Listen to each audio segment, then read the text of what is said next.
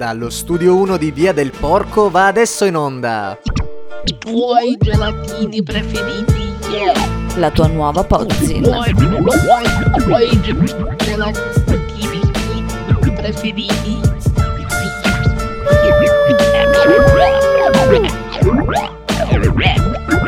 Giornalismo.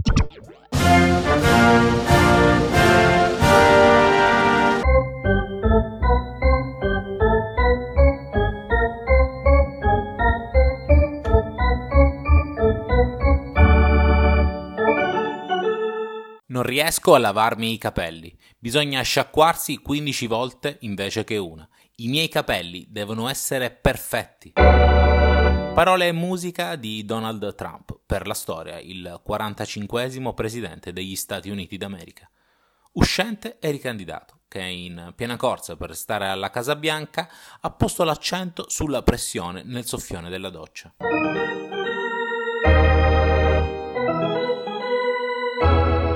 La CNN ci informa, per nostra grande fortuna, che il Dipartimento dell'Energia ha diffuso una proposta per superare il limite imposto dei 9 litri e mezzo al minuto, utili per evitare gli sprechi idrici.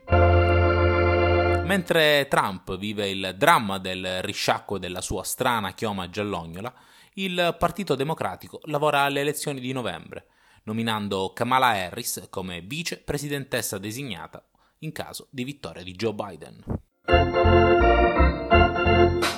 Una donna è una donna non bianca, figlia di una immigrata indiana e uno giamaicano, profilo perfetto per calmierare la base Dem, ma con posizioni meno estremiste rispetto ad altre candidate. Un gioco da equilibristi, perché Kamala Harris rappresenta la spinta più a sinistra possibile rispetto a Biden, ma proprio dalla stessa sinistra non è ben vista. Ci sarà sempre qualcuno più a sinistra della sinistra.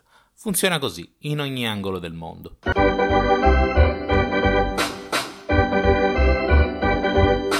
Kamala Harris è infatti la poliziotta per alcune frange più granitiche dei democratici. Senatrice californiana, nei suoi anni mai troppo morbida verso reati legati alla droga e mai severissima contro la polizia. A sinistra più estrema piace poco, quindi è il profilo ideale per andare a convogliare l'elettorato più centrista e gli indecisi delusi dal trumpismo. Spesso il ruolo di vicepresidente viene sottostimato, ma nel gioco dell'equilibrio vale più di una parte del programma elettorale.